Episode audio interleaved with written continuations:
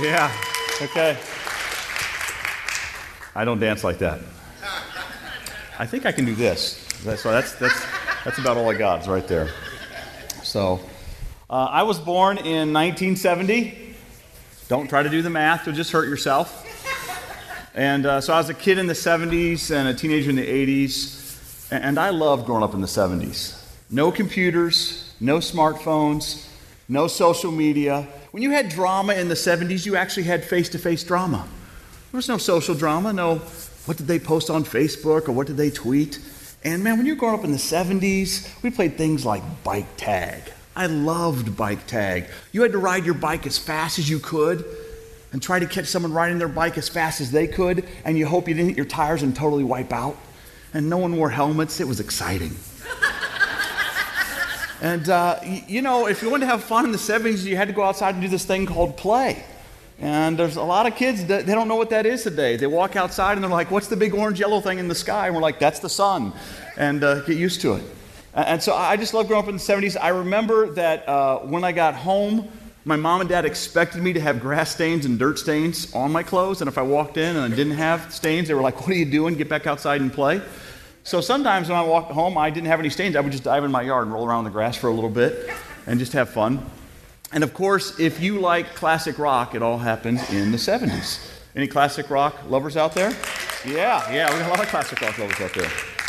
And so, middle income home, uh, I just loved growing up in the 70s. I remember my mom and dad had this huge yellow station wagon. Horrible gas mileage, but it was built like a tank. It could drive through buildings. And in the, in the back of the station wagon, had these little pop up seats that my sister and I would sit in. They didn't have any seat belts. You weren't worried because if you got hit, they would get hurt because you were driving around in a tank and just, just, just love that. And then, uh, so great growing up in the 70s, and then in the 80s, I go into my teen years, and of course, teen years are always challenging. Uh, but I remember in 1985, when I turned 15 years old, uh, that my world was turned upside down. I remember my mom and dad uh, one day called me into the living room, and they had me sit down for a talk. And you know, when your mom and dad call you in the living room to sit down and talk, it's never good. They never give you like a birthday prize or anything like that when they do that. And so they sat down, and they said, uh, my dad started talking, and said, you know, uh, your mom and I aren't going to be able to work our marriage out, and so we're getting a divorce. And, and I was just stunned. I didn't even know what to say. I know some people, when they hear bad news, they're, they're criers. How many of you are criers out there? When bad news comes your way, you're like a two tissue box kind of person. You're just ready to go. Uh, but that wasn't me. I, I was stunned. I didn't even know what to say because really I'd had such a good life up to this point. I just couldn't fathom what was happening. In fact, all I said was, okay. I didn't even know what this meant for my future. And in my neighborhood, all my friends, their parents were still married except this one guy. And I always felt bad for that guy because it was like, man, he's kind of on the outside looking in. And then I realized now I'm on the outside uh, looking in. And that's what I'm going through. And I know that as some of you, some of you hear the story, uh, you can relate. You've either been through divorce or your parents have been divorced.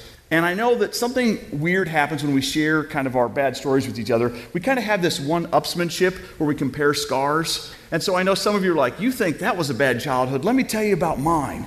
And, and some of you have childhoods that were way worse than mine. And, I, and I'm sorry for that. We all kind of have our, our different experiences.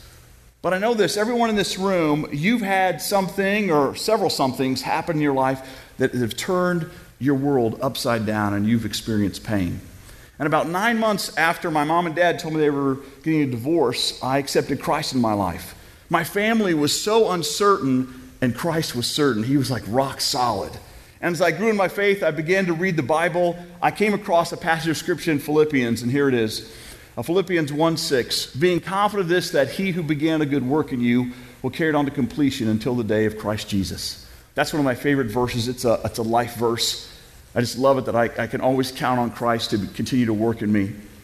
And while I'm thankful of the stability and strength that Jesus offers, there was always that little voice in the background asking why. And it's asking this question why do bad things happen to good people? It's that question that really can derail our faith. So many people have quit following Christ because they're struggling to answer this question. And all of you probably have your whys. You know, why did my parents have to get a divorce? Or maybe you've gone through a divorce yourself and you weren't the one who wanted the divorce. Your spouse said, like, why did that have to happen? Or why did we have to go through this financial difficult time? Or, or why did I have to go to the doctor and get a bad report? Or why did one of my loved ones pass away way too young? And there's, there's a thousand scenarios of all the whys. And so many times like, I don't know. I don't know, God. It doesn't make sense to me. And when we see that question and we think to ourselves, hey, I'm good people. Well, none of us are perfect. We know that. But you're thinking, hey, you know, I go to work, I pay my bills, I try to be the best spouse I can be, the best parent I can be. I'm a, I'm a pretty decent person. And plus, I'm following Jesus and I go to church. So, God, why does bad things happen to good people? And today I'm going to try to answer that question. And when I give you the answer, some of you will be familiar with it, others of you maybe not. And when I give you the answer, it won't satisfy. It won't satisfy you emotionally intellectually to help you get a little bit better understanding, but it won't satisfy you emotionally. And it's not for that point, it's just so you can kind of begin to try to wrap your head around the why. And the why, it really comes down to two simple words. And those simple words are free will. You know, when God made you and me, He could have made us and programmed us so we automatically loved Him. That every person automatically woke up every morning and said, Man, I love God. But He didn't want robots. He wanted people to choose to love him. So he gave us free will. He gave Adam and Eve free will. You are given free will so that, uh, you know, your family and friends, you don't want your family and friends to say that they love you because they have to. You want them to choose to love you. And so God gave us free will to make these choices, and we can choose to love God and do amazing things as human beings. But when we're given free will, we can also choose to do horrible things and selfish things and evil things. And many times we do. And when we use our free will, it unleashes all kinds of pain in our world. And you've experienced some of that pain in your life. And so, as I talk about the why and our free will, I've broken it down into five categories. It, it, just helps me kind of understand this. And as you see these five categories, you might agree, you might disagree, you might have less categories or more categories. This, these are just the categories that I put together to kind of help me understand the why. Because when I'm going through pain, I'm asking the same question you're asking Why is this happening to me, God? And so here's the first category choices you make. A lot of times you're in pain because of the choices that you made. Let's do a simple example a speeding ticket. Some of you work over in St. Louis, and if you're being honest with yourself, you speed every day. To work, from work, you're driving 10 miles over the speed limit. Boom, boom, boom, boom, boom, boom. You, I don't want to ask you to raise your hands, but you're out there. We know it. Okay. Um, some of you aren't making eye contact with me because you know you speed every day. I know. And so you speed every day, you never get pulled over. Get to work. Then there's that one day where you've got to get home from work because you have to take your son or daughter to the practice. You're running late, you got out of work late, and you're speeding home. And it's on that day you're speeding along and you see the lights in your rearview mirror. And you pull over. And I think the policeman purposely waits in the car longer just to mess with you. You know, I want him to get out really quick. He never does. And that's when you start to complain. God, I can't believe it. You know, I've got to get home today. I've got to get my son or daughter to their practice. I was running late from work. God, why this day of all days do I get a speeding ticket? What's going on, God? And it's not that God's mad at you. You chose to speed. You chose every day to speed. You made a free will choice, and bad things are happening to you. And sometimes we have trouble being honest with ourselves and owning up. Are you facing some pain today because of choices that you made? I mean, we, we hear the stories of someone who smoked for 40 years and then they have lung cancer. And, and we hate to hear that. But we kind of understand it. They made this choice to smoke for 40 years and now they're suffering the consequences. Many times we're suffering the consequences because of the choices we made. But instead of being willing to look at ourselves and say, God, this is on me, we're always wanting to blame everyone else around us. And while this category, this can be painful, it's not normally as painful as the second category and as this one right here. Choices others make that directly impact you. These would be your family members, your friends, coworkers, people you're close with. I remember when my parents got a divorce, my sister and I had to work through that emotionally. It wasn't our fault that they got a divorce, but we had to deal with it.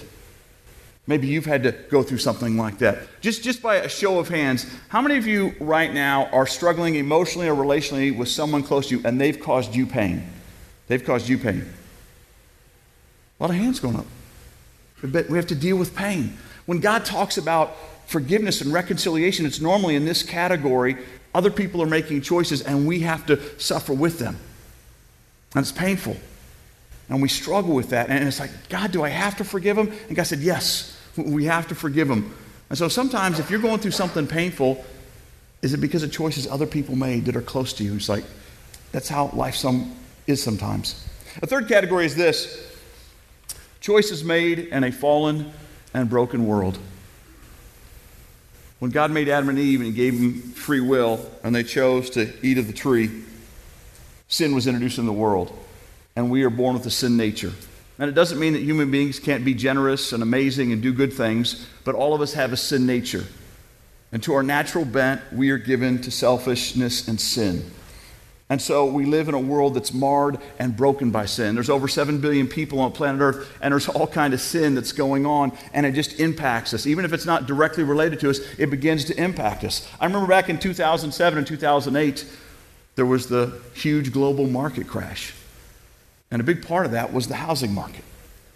And building up to that, there were a few people warning, saying, you just can't do this with the housing market. You, you, can't give out loans to people who really don't have the jobs to pay the mortgages, and you can't keep bundling the loans and going from one institution to the next institution. Sooner or later, this is going to come crashing down, and it did. And it affected the whole world. And back then, maybe you lost your job. And you're thinking, I, I, don't get it, God. I was going to work every day. I was paying my bills. I was making my mortgage payment. I was doing the right thing, but now I'm out of a job. We live in a fallen and broken world, marred by sin. It's in this category that a lot of people abandon God because it just doesn't make sense. See, this is the category where you can go to a children's hospital and see a seven year old with a terminally ill disease. And that doesn't make any sense. I, I, why? God, why does a seven year old have a terminally ill disease? There are things that happen, and there just seems to be no explanation of why. And people are like, you know what? If that's how you are, God, if these horrible things are going to happen and there doesn't seem to be any explanation, then I'm just going to quit. I'm abandoning you. And maybe that's how you feel this morning. And, and if you're there, hold on. Because I got some answers coming after this, but just hold on. I understand that feeling. But normally, when there's horrible things happening, there's no explanation. It's because we live in a fallen and broken world that's marred by sin. The fourth category is this one choices the enemy makes to destroy you. The Bible, in talking about Satan, says this in 1 Peter 5 8 Be sober minded, be watchful. Your adversary, the devil, prowls around like a roaring lion seeking someone to devour. We have an enemy in Satan, and he's looking to destroy you every day. Before human beings were given free will, God gave the angels free will. And Satan chose to rebel along with a third of the, of the angels. They tried to usurp God, and God said, No, there's only one of me. And he kicked Satan and the other demons, the, the other angels, I should say, out of heaven. And his dominion's here on earth, and he's looking to destroy people. You have an enemy in Satan. And so all of us have, it seems, that one temptation we struggle with. Some temptations, no struggle, but there's that one or two temptations that always rears its ugly head, and you start to have victory in Christ over it, and then it rears its ugly head again. It's like, what's going on, God? It's because we have an enemy looking to destroy you. He wants to bring pain into your life. Now, there are those people that see uh, Satan around every corner, and you got to be careful. There's those people that are, you know, they're driving through the um, parking lot at Walmart, and it's really crowded, and they have to park far away from the store, and they're like, well, the devil's against me today. And I'm like, the devil's not against you. It was just crowded at Walmart. You know, uh, I don't see the devil in everything. But you've gone through spiritual battles in your life. When you're having your lows and you're, and you're trying to follow Christ and you're like, why am I going through this difficult spiritual battle? God, why am I dealing with this pain? Remember, we have an enemy. Don't underestimate that. We have an enemy working against us, and he's making choices to stop you. And the final category is this one choices God makes for the greater good. The best example of this is Jesus on the cross. God the Father says to his Son, I need you to leave heaven and go to earth, live a perfect, sinless life, and, die, and then die on the cross for the sins of humanity. And Jesus says, okay. And Jesus is in the Garden of Gethsemane the night before, and three times he's like, you know, God, can you take this cup from me? Jesus has got his own free will, but he surrenders his free will to God's will and he dies for you and me. And there's times that God allows pain in our lives for the greater good. And many times we don't understand, we can't see the big picture of what God is doing, but He allows it to happen uh, for the greater good. And so, if you're going through a painful time right now, or maybe the last several months you've been going through something very painful, I just take a moment to step back. Instead of blaming God, would you just begin to honestly evaluate where's this pain coming from? Was it a choice I made? Was it someone close to me? Is it just because we lived in a messed up world? Because I have an enemy in Satan? Or maybe God's doing something and I just don't see it? begin to kind of take a look at the big picture. In the end, it really comes down how you choose to respond. When pain comes your way, you can choose to run away or run towards God. You can choose to cover up or open up. Now, when pain comes your way, a lot of times the thing you want to do is you want to run away.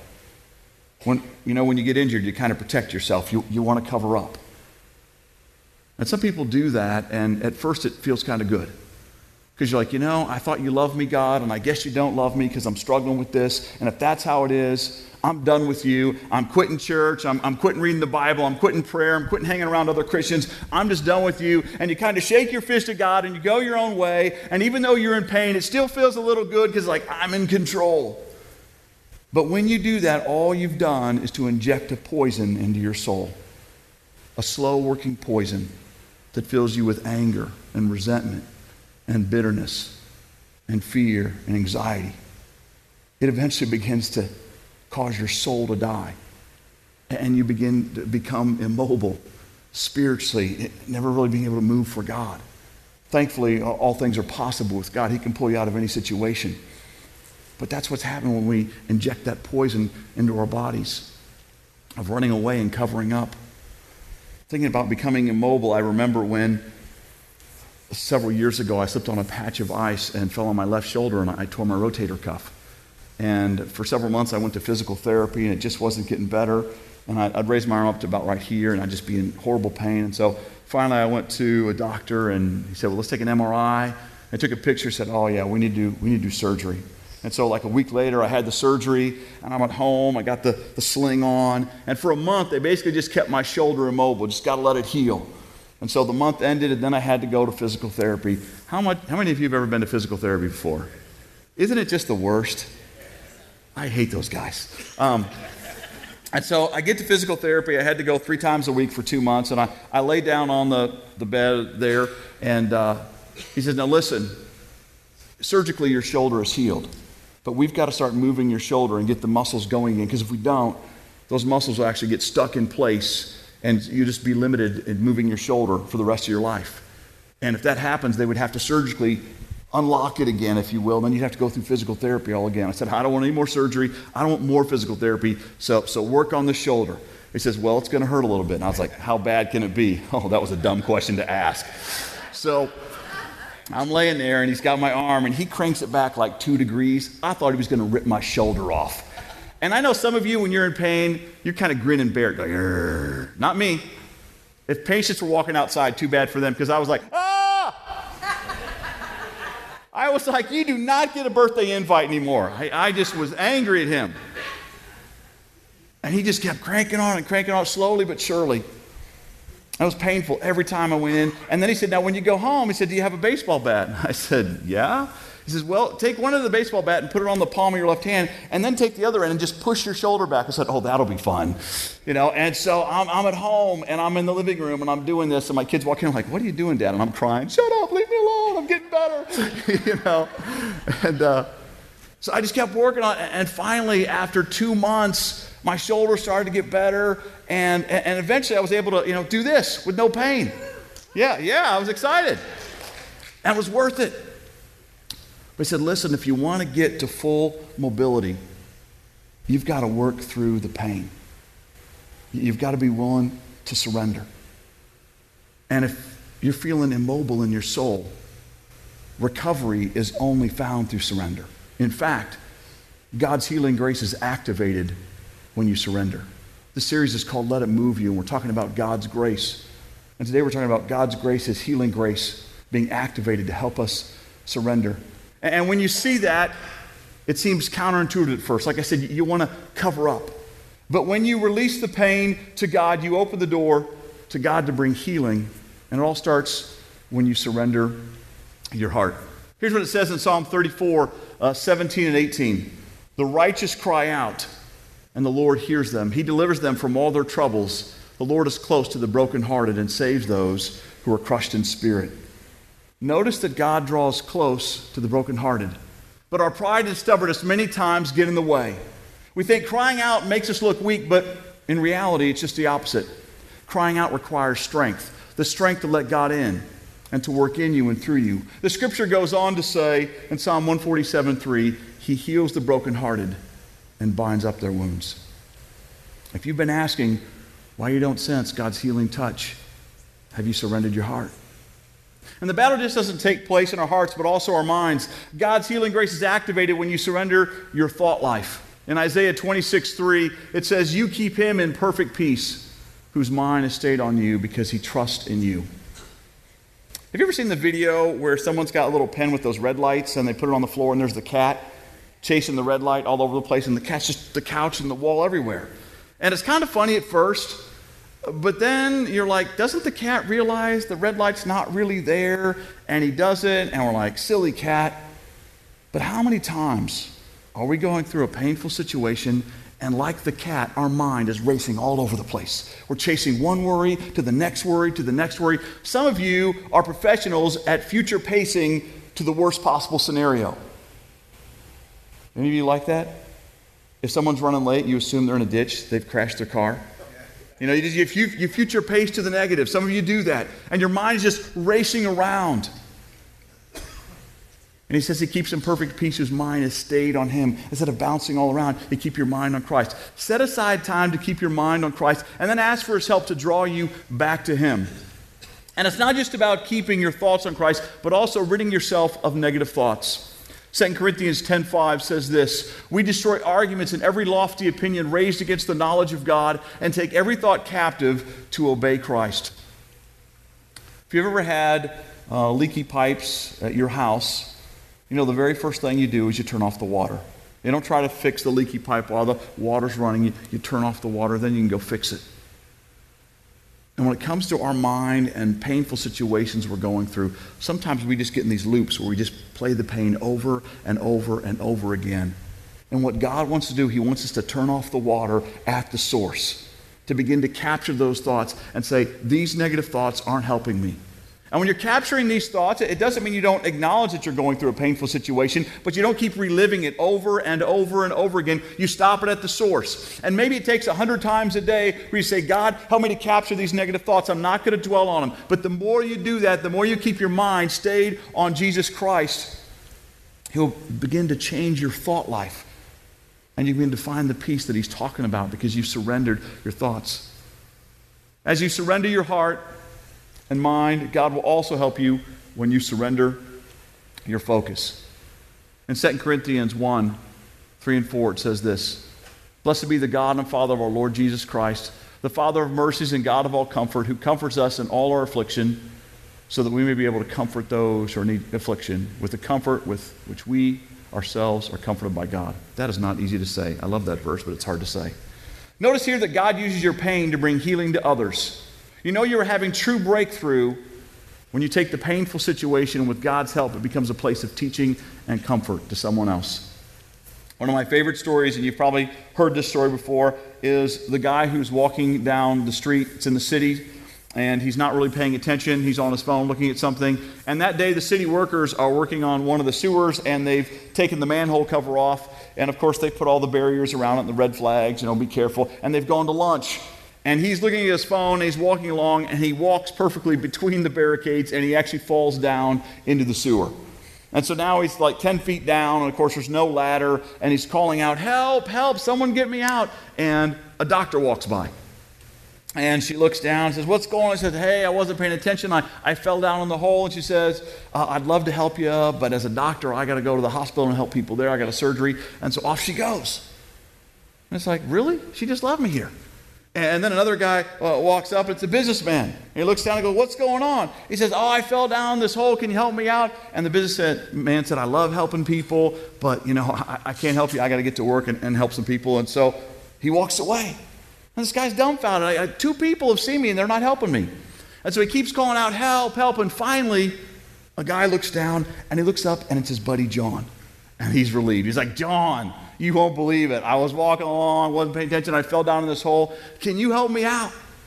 And to his shock and dismay, John jumps down in the sewer with him. It's like, what are you doing, John? Now we're both stuck down here. We don't have a ladder. And John said, Relax. I've been down here before and I know the way out. See, some of you have been in some dark places in your life. It's like you've been in the sewer emotionally, spiritually, relationally, financially, whatever. And by God's grace, His healing grace activated in you, He led you out of that dark place. And so now you're walking in His light. And you know some people that are in their own dark place now, and they're struggling, and God wants you to jump down in the dark place with them and say, Relax. You, me, and God are going to get through this. Help walk them out. God wants to bring healing to your heart, to your mind, and your focus, and it all starts when you remember God's healing grace is activated when you surrender. What's been holding you back from surrendering? To honestly let go and let God? I want to encourage you to take the brave step today to activate God's healing grace in your life. Would you bow your heads? Let's pray. God, I thank you for this morning that you've given us. And I thank you that when we go through painful situations where we don't understand the why many times, that you come along by your Holy Spirit and you bring healing when we surrender. It's not always important that we can answer the why, God, but that we're willing to surrender our heart, to surrender our mind, to surrender our focus, to allow you to move in us and through us to bring beauty and peace in our lives in this world. In Jesus' name we pray. Amen. Please remember there's going to be prayer teams down here after the song. Thank you.